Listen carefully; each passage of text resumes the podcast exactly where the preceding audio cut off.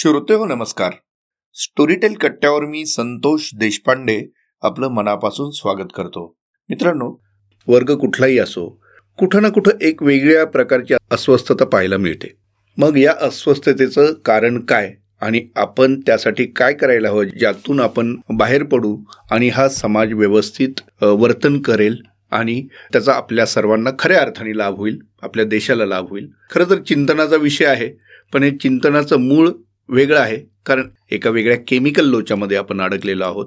हा नवीन सामाजिक केमिकल लोचा काय आहे ते आज आपण जाणून घेणार आहोत. आणि त्यावरती बोलण्यासाठी आपल्याला लाभले आहेत ज्येष्ठ पत्रकार संपादक श्री यमाजी मालकर सर. सर नमस्कार. स्टोरीटेल कट्ट्यावर आपलं मनापासून स्वागत. आपण हा विषय जेव्हा बोलायचं ठरवलं हा विषय म्हणजे कुठला? तो मी आत्ता सांगितला की सध्या समाज अस्वस्थ आहे आणि ह्या अस्वस्थतेच्या गर्तेत अडकलेला समाज बाहेर काढायचा म्हणून तुम्ही परत त्याच्यावरती काही कॉमेंट केली की नंतर तुम्हाला त्याचे परत रिपल्केशन्स पाहायला मिळतात.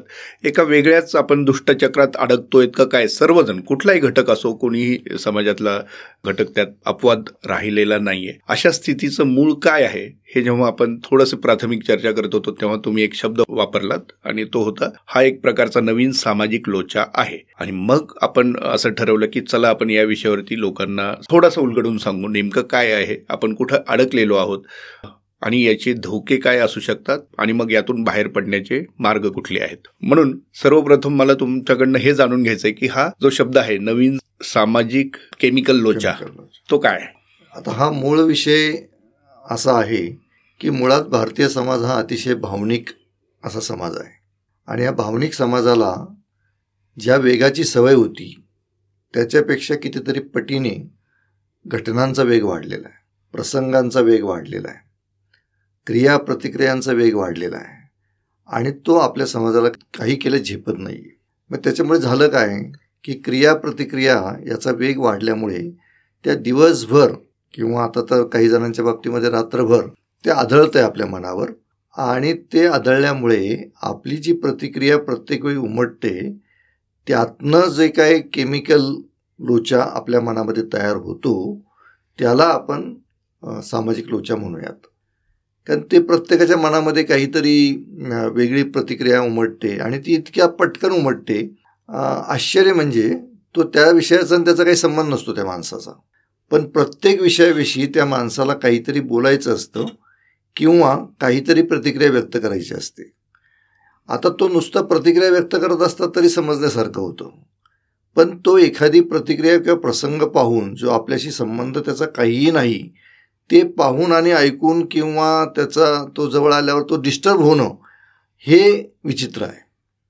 आणि हे विचित्र आहे म्हणजे यातनं आपण स्वतःचं नुकसान करून घेतो आहोत. म्हणजे आत्ता जे तुम्ही म्हणालात की अस्वस्थता आहे तर मला असं वाटतं की एक प्रकारे ही अस्वस्थता आपण स्वतःवर लादून घेतलेली आहे. कारण जगातले सगळेच विषय माझे असं जर मी म्हणायला लागलो आणि त्या प्रत्येक गोष्टीविषयी मी प्रतिक्रिया द्यायला लागलो तर जगातलं कुठलंही असं शास्त्र नाही आहे जे आपल्या मनाला शांत करेल.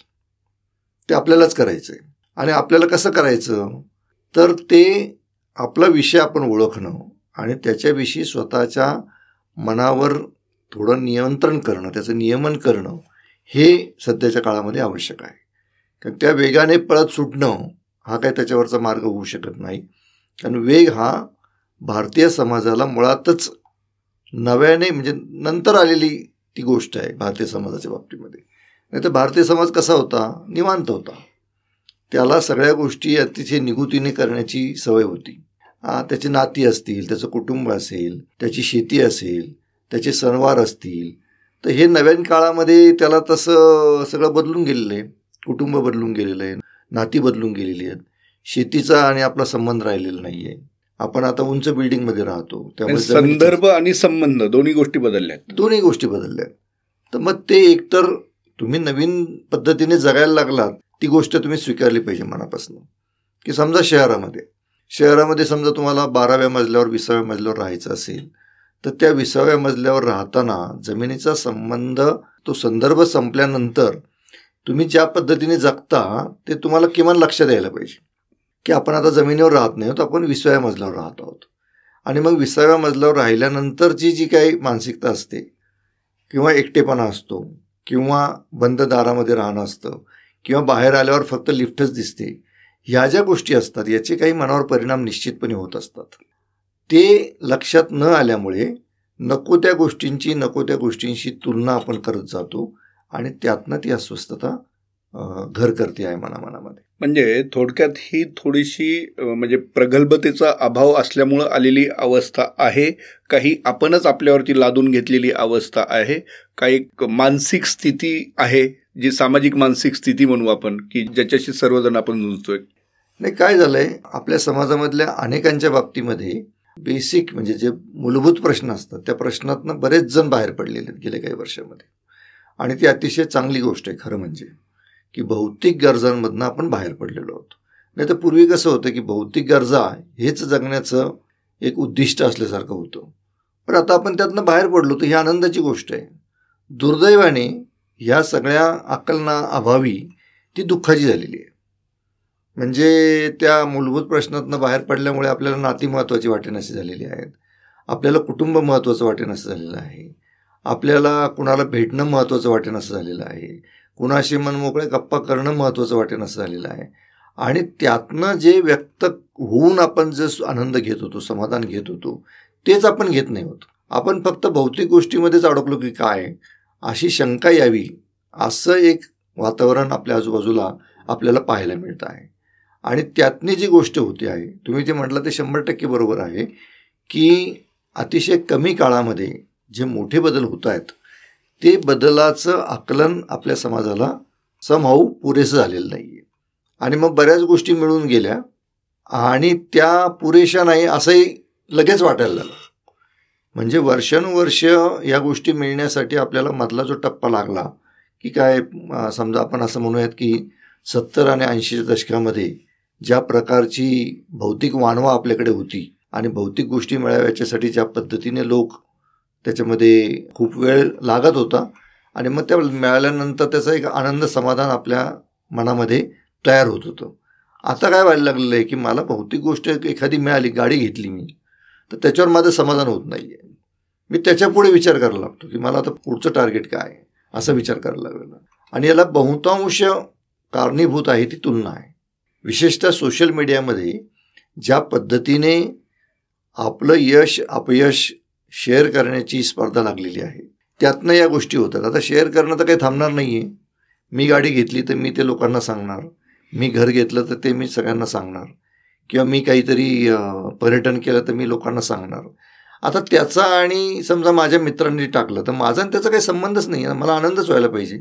पण मी असा विचार करतो की मग मी कधी करणार ते? आता हे गडबड आहे सगळी. घोळ आहे हा सगळा. पण हे असं पूर्वी होत नव्हतं?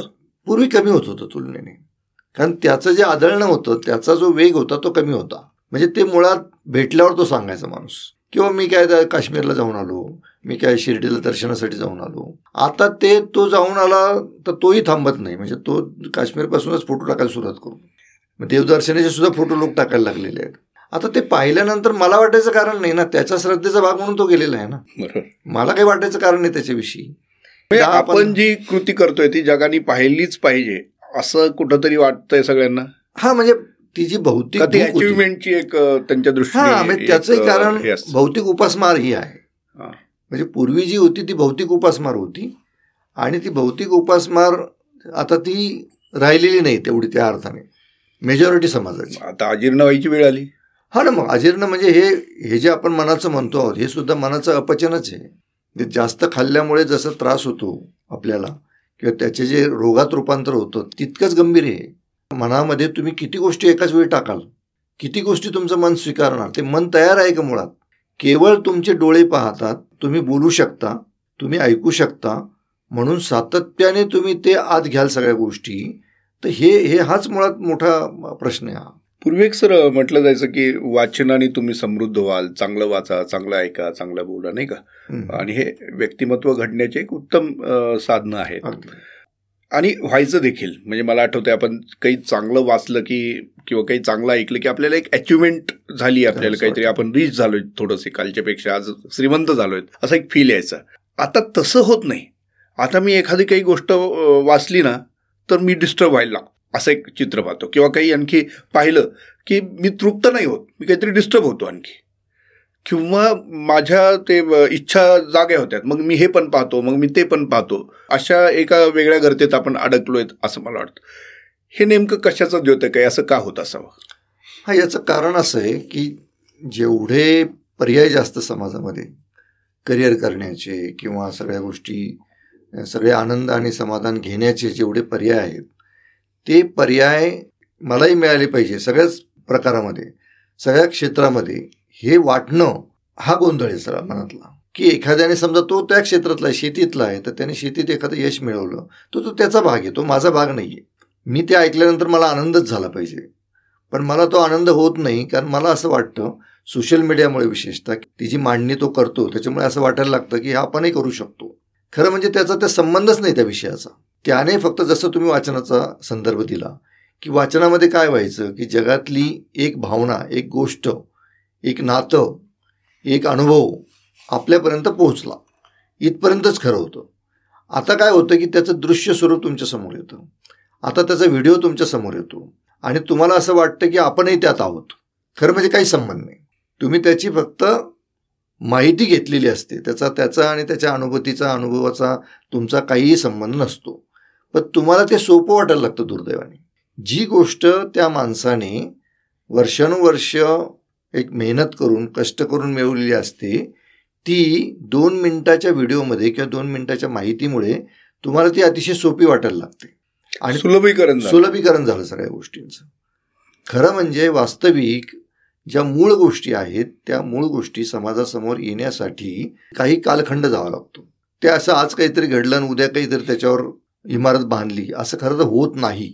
पण अनेकांना असं वाटायला लागलेलं आहे की आपण खूप लवकर प्रसिद्ध व्हावं खूप लवकर आपण कुठलं तरी प्रचंड मोठं यश मिळवावं आणि मग किती कमी काळामध्ये काय काय गोष्टी झाल्या याचा जो भडीमार चाललेला आहे सोशल मीडियावर की काल तो असा होता आणि आज तो असा झाला. हे जे चाललेलं आहे यातनं ह्या गोष्टी होत आहेत. मला आठवतं सर एक पालक आले होते माझ्याकडे मध्यंतरी आणि त्यांनी म्हटलं की मला एक पुस्तक लिहायचं आहे म्हटलं काही हरकत नाही. कुठल्या विषयावरती पुस्तक लिहायचं आहे ते म्हणले माझा प्रवास. म्हणलं काय तुम्ही अचीव केले? नाही म्हणले ते माझा मुलगा आहे आणि इतक्याच वर्षाचा आहे. तो अतिशय उत्तम बोलतो. म्हणलं चांगली गोष्ट. मग त्याच्यावर लिहा ना. माझा प्रवास सांगायचा आहे म्हणले की मी त्याला कसं घडवलं? अच्छा. हा हे झालंय की तुम्हाला व्यक्त होणं व्यक्त व्हावं वाटणं हे वाईट नाही आहे पण व्यक्त जे चार मित्रांच्या समोर व्यक्त होणं ही गोष्ट वेगळी. आणि तुम्हाला ते सगळ्या जगाला सांगा वाटणं ही गोष्ट वेगळी. ज्या गोष्टी पूर्वी कुटुंबियांशी नात्यांशी किंवा मित्रांशी शेअर करायच्या गोष्टी होत्या त्या तुम्हाला असं वाटायला लागलं की त्या जगाला सांगण्याच्या गोष्टी आहेत. हा सुद्धा गोंधळ आहे मनातला अनेकांच्या. आणि आहे किरकोळ गोष्टी आहेत सगळ्या. तर किरकोळ गोष्टींना काहीतरी मी करतो म्हणून त्याला परत प्रचंड महत्त्व आहे जगामध्ये असं वाटणं कारण ते सोशल मीडियामध्ये त्याला ते दिसतं म्हणून त्याला असं वाटतं की आपणही त्याच पद्धतीने जावं. आणि मग त्याच्या समकक्ष ज्या गोष्टी आहेत म्हणजे ते ते, ते पॅरेंट काय म्हणायचे मला? त्यांनी काय सांगितलं? मी इतकी मेहनत घेतली म्हणजे रात्र रात्र जागून त्याच्याकडनं पाठ करून घेतलं. हां हां आता पाठ होऊन घेतलं म्हणजे ही जर मेहनत समजत असेल पण त्या मुलाला जो खरा चांगला असेल वक्ता हो. पण त्याला ती गोष्ट समजलेली जर नसेल तर त्याचा भविष्यात काय उपयोग आहे? नाही म्हणजे आता हे पालक कोण आहेत मला माहीत नाही पण मी असं म्हणेल की ते पालक त्यांच्या मुलावर अन्याय करतायत अत्याचार करतायत त्याच्यावर. याचं कारण इतकं बंदिस्त संस्कार इतक्या बंदिस्त करिअरचं घडण करणं हाच मुळात अन्याय आहे. आणि ते कशापोटी चाललेलं आहे की ते पुन्हा तुलनेने चाललेलं आहे सगळं. तर त्याला त्याचा मुलगा म्हणत असेल तर करू दे ना. पण तुम्ही इतकं बंदिस्त करत राहणं बालपण इतकं बंदिस्त करणं मुलांवर या प्रकारचे मी म्हणतो प्रयोग करणं हे चुकीचं आहे. म्हणजे थोपवतोय आपण थोपवतोय आपण त्याला. आणि परत त्याला पण प्रेशर देतोय. त्यालाही प्रेशर देतोय. त्याला आपण लक्षातच घेत नाही. हे काय झालेलं आहे की एका विशिष्ट कालखंडामध्ये काही यश पालकांच्या हातात आल्यामुळे भौतिकदृष्ट्या त्यांना असं वाटायला लागलं आहे की याच्या पुढची गोष्ट आपल्या मुलांनी करायची आता. म्हणजे अपेक्षांची ओझी इतकी जड करत चाललेलो होतो आपण आपल्या मुलांविषयीची आणि आपल्याविषयीची. ती अपेक्षांची ओझी जड करणं याचाच अर्थ तुम्ही अस्वस्थ राहणार. आहे अस्वस्थतेचं तुम्ही हे कारण एक सांगितलं. आणखी एका गोष्टीमुळं प्रचंड अस्वस्थता आहे सध्या समाजात ते म्हणजे आपली बदललेली भाषा किंवा भाषेचा स्तर हल्ली शिव्या देणं म्हणजे अगदी रूढ झालंय का काय? असं म्हणायची वेळ आलेली. आणि माध्यम देखील ते चोवीस तास दाखवतात या गोष्टी. लाईव्हमध्ये दाखवतात. हो, हो. कुणी भाषण करतो ते दाखवतात हो. कुणी बोलतो ते दाखवतात. अर्थात यथा राजा तथा प्रजा म्हणतात त्या पद्धतीने मग अनुयायी देखील त्याच पद्धतीने वापरतात तीच गोष्ट आणि त्याच पद्धतीने मग ते व्हायरल होतं. व्हायरल का झालं म्हणून परत त्याच्यावरती टीका टिप्पणी होते आणि परत तेच पहिले पाडे पंचावन्न. पण याच्यातनं जो ऱ्हास झालेला आहे या महाराष्ट्राने इतके सुंदर वक्ते ऐकलेले आहेत आत्तापर्यंत. आजही आपण जुनी भाषणं काढून ऐकतो चांगल्या चांगल्या लोकांची. त्यांच्या वक्तृत्वाची त्यांच्या अभ्यासाची त्याच्यातनं आपण वाखणणी करतो. असं सगळं असताना भाषेचा घसरलेला स्तर हे परत ह्याच मानसिकतेतनं आले का त्याची काही वेगळी कारणं आहेत? नाही त्याचं कारण असं आहे की प्रत्येक गोष्ट रिपोर्ट करायची नसते. म्हणजे मीडियामधल्या आता जे चाललेलं आहे ते त्याला कारणीभूत आहे. आता गेले करोनानंतर जे काय महाराष्ट्रामध्ये राजकारणाचा विषय झाला किंवा तर मी असं अनुभवलेलं आहे की मी जेव्हा केव्हा टी व्ही पाहतो तेव्हा टी व्हीचं बटन दाबलं की कुठली तरी राजकारणाची कोण कोणाविषयी काय बोलला याची बातमी चालू असते. म्हणजे गेली तीन वर्ष मी अनुभवलेलं आहे. याचा अर्थ असा होतो की चोवीस तास बातम्या हे जे आपण स्वीकारलेलं तत्व आहे ते काहीतरी गडबड त्याच्यामध्ये. आणि बरं ते टी व्ही मीडियाने स्वीकारू देते. जो पाहतो आहे त्याने त्याची आवड निवड काहीतरी करायला पाहिजे ना. तो ते करत नाही हा प्रॉब्लेम आहे. म्हणजे आता याच्यापुढे काय होणार आहे की हे सगळं जे प्रसारण आहे हे तुमच्या हातात राहणार नाही आहे राहिलेलं नाही ऑलरेडी तुमच्या कानावर शिव्या आदळणार भाषा ती तुम्ही म्हणता ती कमी दर्जाची भाषा आदळणार. तुमच्या विवेकाने ठरवायचे काय पाहायचं आणि काय ऐकायचं हे आता करावंच लागणार. स्वतःच्या मानसिक स्वास्थ्यासाठी हे करावं लागेल. दुसऱ्यासाठी नाही की स्वतःचं स्वास्थ्य कायम ठेवायचं. म्हणजे आत्ता ज्या पद्धतीने लोक सल्ला घेत आहेत मानोपचार तज्ज्ञांचा ते लक्षात घेतात. त्याची जी संख्या वाढत चाललेली आहे त्याचं कारण सुद्धा हेच आहे.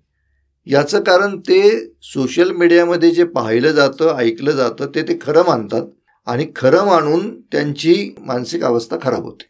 मग एखादी अशी माणसं पाहिलेली की सकाळी कुठली तरी घटना घडते आणि मग अस्वस्थ होतात दिवसच अस्वस्थ होतो त्यांचा. खरं म्हणजे त्याचा काही संबंध नाही आहे पण त्याचा अख्खा दिवस अस्वस्थ होतो त्या घटनेमुळे. तर असं व्हायला नाही पाहिजे. आणि पूर्वी हे इतक्या वेगाने आदळत नव्हतं किंवा आपण ते स्वीकारतही नव्हतो त्या अर्थाने. वर्तमानपत्रामध्ये ती बातमी दुसऱ्या दिवशी यायची मग त्याच्यावर काही सकाळी चर्चा व्हायची आणि ते आपण सोडून द्यायचो मग आपल्या आपल्या कामाला लागायचो. आता तसं होत नाही आहे ना. आता आपण त्याच्यामध्ये इतके राहायला लागलो इतके जगायला लागलेलो आहोत की त्याचं कारणच नाही आहे काही. याचं कारण या प्रकारच्या माणसाचा तो मनातला अहंकारी म्हणेन मी की आपल्याला प्रत्येक विषयातलं कळतं असं वाटणं हा अहंकारच आहे एक प्रकारे माणसाच्या मनातला. आता तुम्ही म्हणालात त्याच्यावरून मला जस्ट क्लिक झाली एक गोष्ट. आपण वर्षानुवर्ष वर्तमानपत्रात काम केलेलं आहे आणि पूर्वीपासून आपण संलग्न आहोत वाचक म्हणून अगदी लहानपणापासून. वर्तमानपत्रात जनरली बातम्या असतात नाही का? बातम्या हो, असतात लेख असतात. हो हो. अग्रलेख जे खरं ओपिनियन असतं त्या पेपरचं ओपिनियन असं आपण म्हणू त्याला मत. ते असतं हो. आतल्या पानात हो, असतं. हो. ठीक आहे? असं म्हटलं जात होतं किंवा म्हटलं जातं आजही की अग्रलेखाला फारसं महत्त्व नाही. ॲक्च्युली त्याला सर्वाधिक महत्त्व असायला हवं. हो. असंही एक म्हणजे टिळकांनी ते दाखवून दिलेलं आहे. पुढे ती परंपरा चालू होती. अग्रलेखाला कारण ते ओपिनियन आहे पेपरचं आणि ते फक्त संपादक जनरली लिहितात. आता जर तुलना केली आपण आजच्या ओव्हरऑल मीडियाची तर आता ओपिनियनचाच भरमार आहे. आणि खरं जे एक तटस्थ किंवा वास्तव दाखवणारी बातमी तो कॉम्पोनंट कमी झालेला आहे. असं तुम्हाला नाही का वाटत? त्याचं कारण असं आहे एखादं ओपिनियन तयार होण्यासाठी जे मी अग्रलेख लिहित असेल तर माझ्या मनामध्ये काही एक तटस्थता येऊन ते ओपिनियन मी लिहीपर्यंत जी एक त्या विषयाची माझ्या मनामध्ये मशागत व्हायला पाहिजे त्याच्यासाठी जो वेळ द्यावा लागतो तो वेळच आता अस्तित्वात नाही ज्या पद्धतीचं वार्तांकन रिपोर्टिंग टी व्हीमध्ये काम करणारे सगळे बातमीदार करतायत किंवा ज्या प्रकारे संपादक विविध विषयांशी म्हणजे केवळ लेखन नव्हे इतर विषयांशी बांधले गेलेले आहेत. त्याच्यामधून त्यांना ओपिनियन देण्याची फुरसतच नाही. म्हणजे कसे देणार ते? म्हणजे ते त्यांचं मत म्हणजे विश्लेषण म्हणजे ओपिनियन नाही ना? नाही विश्लेषण म्हणजे. ओपिनियन नाही पण त्यांचं जे एक मत ठाम मत एखादं तयार व्हायला पाहिजे एका विषयाविषयीचं त्याच्यासाठी जे मानसिक स्वास्थ्य लागतं ते संपादकाकडे बातमीदाराकडे उपसंपादकाकडे किंवा काय टी व्हीच्या अँकरकडे आहे का? तर त्याचं उत्तर नाही असं आहे. कारण तो इतक्या गोष्टींशी मिनटा मिनटाला बांधलेला आहे. आणि ओपिनियन हे काय असं मिनटा मिनटाला तयार होत नसतं. त्यामुळे त्याचा जो ऑन डिमांड आहे सगळं जशी डिमांड असेल तसं तो वागतो आहे तसं तो वार्तांकन करतो आहे. तर याला तो तो मुळात म्हणजे माझा तर सगळ्यात महत्त्वाचा आक्षेप असा आहे की तो वैयक्तिक जीवनामध्ये स्वस्त आहे का? आणि तो जर वैयक्तिक जीवनामध्ये स्वस्त नसेल तर तो तो जो डिलिव्हर करतो आहे ते स्वस्थता पसरणारं कसा असू शकेल? तो त्याची स्वतःच्या कुटुंबातली स्वतःच्या समाजातली स्वतःच्या नात्यांमधली अस्वस्थता घेऊनच तो कामावर बसतो आहे. आणि असं जर असेल तर त्याच्याकडनं जे डिलिव्हरी दिली जाते आहे ती इतकी अस्वस्थ आहे की ते ऐकणारा आणि पाहणारा माणूस अस्वस्थ होणं याच्याशिवाय दुसरा मार्गच नाही आहे कारण त्याला सांगताना जी घाई झालेली ही गोष्ट सांगताना त्याला सांगितलेलं आहे की तू दोन मिनिटांमध्ये ही गोष्ट मांडायची आहे. दोन मिनिटांमध्ये. आणि आपण कशाविषयी बोलतोय? देशाच्या अर्थकारणाविषयी बोलतोय. देशाच्या समाजकारणाविषयी बोलतोय. देशाच्या राजकारणाविषयी बोलतोय. आणि तुम्हाला दोन मिनटं दिलेली आहेत. म्हणजे अर्थकारणातली किंवा समाजकारणातली एखादी गोष्टीविषयी तुम्हाला दोन मिनटं दिलेली आहेत. मग ते मुळातच म्हणजे ती जी अपेक्षा चुकीची आहे त्यातनं हे घडतं आहे त्यामुळे तुम्ही जे म्हणालात की अग्रलेखातल्या मांडणीला महत्त्व होतं. आता ते नाही असणार नाही. आणि असलं तरी ते प्रॉपर पद्धतीने वाचकांसमोर किंवा लोकांसमोर जाणार नाही कारण त्याची जी मशागत आहे विशिष्ट वेळ त्याच्यासाठी द्यायला पाहिजे तो वेळच आत्ता त्यांना मिळतो असं म्हणता येणार नाही. मिळतच नाही तो वेळ. त्यामुळे त्यातनं तयार होऊ शकत नाही. मग कुणाकडे पाहायचं? समाजाने? हां. तर आता असं होणार आहे समाजाने कुणाकडे पाहायचं नाहीये प्रत्येकाने स्वतःकडे पाहायचं. आता याच्यापुढे इंडिव्हिज्युअलिझममुळे म्हणजे जो इंडिव्हिज्युअलिझम जे वैयक्तिक हित अहित ही गोष्ट आपल्या समाजामध्ये एवढ्या प्रमाणावर माजलेली नव्हती इतकी वर्ष. आता भौतिक संपन्नतेमुळे आणि पाश्चिमात्य प्रभावामुळे इंडिव्हिज्युअलिझम हा खूप वाढत चाललेला आहे. आता हा इंडिव्हिज्युअलिझम जर वाढत चालला असेल आणि तो जर अपरिहार्य असेल काही प्रमाणामध्ये आता विशेषतः तरुणांना तरुणांना असं वाटतं की आमचं घर वेगळं असलं पाहिजे आमची रूम वेगळी असली पाहिजे आमची गाडी वेगळी असली पाहिजे आम्ही जे घरामध्ये बाथरूम वापरतो ते माझं स्वतंत्र असलं पाहिजे सगळं माझं स्वतंत्र असलं पाहिजे. असं जर वाटत असेल तर त्याला सर्वस्वी चुकीचं असं आपण म्हणूयात नको. मी समजा ते सर्वस्वी चुकीचं नाही आहे पण पेललं पाहिजे तुम्हाला ते. म्हणजे तो इंडिव्हिज्युअलिझम सांभाळताना तुम्हाला नाती आणि मित्र सांभाळता आले पाहिजे. म्हणजे नात्यांसाठी आणि मित्रांसाठी तुम्हाला तडजोडी कराव्याच लागतात. तुम्हाला काही गोष्टी सहन कराव्याच लागतात. काही गोष्टी समजून घ्याव्याच लागतात. तर त्या गोष्टी तुम्हाला कराव्याच लागणार आहेत नाही तर तुम्ही एकटे पडाल. आज ना उद्या तुम्हाला अशी परिस्थिती येईल की तुम्ही जेव्हा तुम्ही करिअर करत होता तेव्हा तुम्ही तुमच्या नात्यांकडे तुमच्या मित्रांकडे दुर्लक्ष केलं आणि आता ज्यावेळी तुम्ही करिअर तुमचं संपलेलं आहे आणि तुम्ही मोठ्या समुदायामध्ये आलेला आहात नात्यांमध्ये आलेला आहात त्यावेळी तुम्ही कोण कोणीच आपलं वाटत नाही किंवा त्यांना तुम्ही आपले वाटत नाही आहात. ही जी वेळ येणार आहे त्यावेळी याचं महत्त्व खरं कळेल. त्यामुळे आतापासून सावध झालं पाहिजे की टोकाचा इंडिव्हिज्युअलिझम जो आहे तो काही प्रमाणामध्ये भौतिक साधनं वाढल्यामुळे बरोबर असला तरी त्याची एक सीमारेषा प्रत्येकाने आखली पाहिजे. आणि भारतीय समाजाने हे कधी इतक्या टोकाचा इंडिव्हिज्युअलिझम मानलेला नाही मुळात तो वाईट आहे. तो काय चांगला नाही आहे तर इंडिव्हिज्युअलिझममुळे नात्यांमधली गंमत आनंद समाधान कमी व्हायला लागलं ही काही चांगली गोष्ट नाही त्यामुळे ते कसं तुम्ही मॅनेज करता त्याचं संतुलन कसं करता समायोजन कसं करता हे तुमच्यावर अवलंबून आहे दुसऱ्यावर अवलंबून नाही आहे दुसऱ्याने कोणी काही करायचं नाही आपणच करायचं. कारण घटनांचा वेग याच्यापुढे आणखी वाढत जाणार आहे. ए आयमुळे किंवा त्या आर्टिफिशियल इंटेलिजन्समुळे आणखी गोष्टी वेगाने घडणार आहेत. तुम्ही स्वतःचा बचाव कसा करता? मुळात जगात घडणाऱ्या सगळ्या घटना तुमच्याशी संबंधित आहेत हा गैरसमज तुमच्या मनातनं आधी काढून टाकला पाहिजे. ह्या तुमच्याशी संबंधित नाहीत. आणि मग ते काहीतरी अस्वस्थ कुठेतरी पॅलेस्टाईन युद्ध होतं कुठेतरी रशिया आणि युक्रेनचं युद्ध होतं कुठेतरी अमेरिकेमध्ये निवडणुका होतात किंवा भारतामध्ये मोदी विरोधी आणि मोदी समर्थक याची याची जी काही सोशल मीडियामध्ये एक प्रकारचं युद्धच चालू असतं आणि त्याच्या सगळ्यामध्ये तुम्ही काहीतरी भूमिका घेतली पाहिजे हा काही जो काही अट्टहास. अट्टहास चाललेला आहे हा अतिशय चुकीचा आहे. एक तर प्रत्येकजण जर भूमिका घेतो त्याला जे आकलन झालं त्याच्यानुसारच घेतो. बरोबर. त्यातल्या सगळ्या गोष्टीतलं आपल्याला कळत असतं असं अजिबात नाही. आणि आणखी एक गोष्ट याच्यामध्ये आहे की टोकाचा अविश्वास हा मुळातनं मनातनं काढून टाकला पाहिजे. म्हणजे राजकीय लोकांविषयीचा अविश्वास प्रशासनाविषयीचा अवि अविश्वास सरकारी गोष्टींविषयीचा अविश्वास हा मनातनं समूळ काढून टाकला पाहिजे. म्हणजे ज्या पद्धतीने मीडिया आत्ता बातम्या छापतो अनेकदा की हा पूल उशिरा होतो आहे ही दुरुस्ती लवकर होत नाही आहे शंभर शंभर सव्वाशे सव्वाशे वर्ष जे इन्फ्रास्ट्रक्चर आपण वापरणार आहोत त्याची कन्स्ट्रक्शन करणं त्याची बांधणी करणं म्हणजे काय? याचं आकलन सर्वसामान्य माणसाला असू शकत नाही हे मी समजू शकतो. पण ते मीडियाला नाही हे मी समजू शकत नाही. त्यातनं मग काय होतं की त्या प्रकारच्या बातम्या यायला लागतात. मग सहजपणे साधा माणूस काय म्हणतो? यांना काही कळत नाही. त्यांना काही कळत नाही. मग कुणाला कळतं? हे कुणाच्या जीवावर उभं राहते आपलं आजूबाजूचं विश्व? तर याच्याविषयी मनामध्ये प्रचंड विश्वास पाहिजे. म्हणजे उद्या डॉक्टर जे काही करतायत त्याच्याविषयी देखील मी मत प्रदर्शन हा करतो म्हणजे कुणाविषयी? किंवा एखादी प्राध्यापक कुठला विषय शिकवतायत हो हो. त्याविषयी देखील माझा त्या विषयातला जराही अभ्यास नसताना मी कुठंतरी मत व्यक्त करतो किंवा त्याच्यावरती अविश्वास दाखवतो. असं होतं. हा सर म्हणजे काय होतंय की सगळ्या प्रकारची माणसं सगळ्या क्षेत्रात आहेत. एखाद्या विशिष्ट विषयाची माणसं एकाच क्षेत्रामध्ये चांगली आहेत आणि बाकीच्या सगळ्या क्षेत्रामध्ये वाईट माणसं आहेत. असं तर कधी झालेलं नाही आहे बदललेलं काहीच नाही आहे जबाबदारीने माणसं काम करतायत. आणि म्हणूनच आपल्या आजूबाजूचं जग चांगलं म्हणजे भौतिकदृष्ट्या का होईना पण चांगलं होताना आपल्याला दिसतं आहे. तर त्याचं काहीतरी मनामध्ये आपण समाधान ठेवू आधी. आणि मग त्याच्याविषयी असमाधान व्यक्त करू.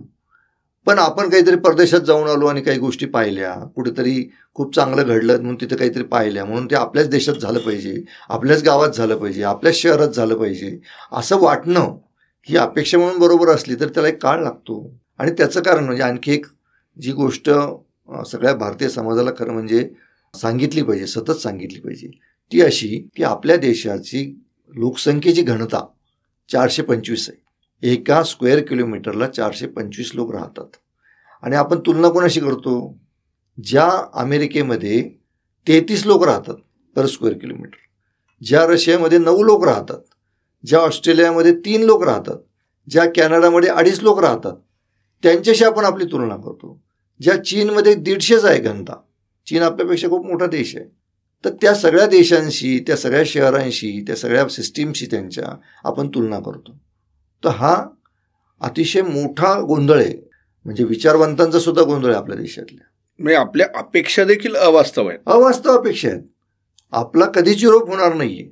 आपला कधीच चायना होणार नाही आपला कधीच अमेरिका होणार नाही आणि हो व्हायला नाही पाहिजे.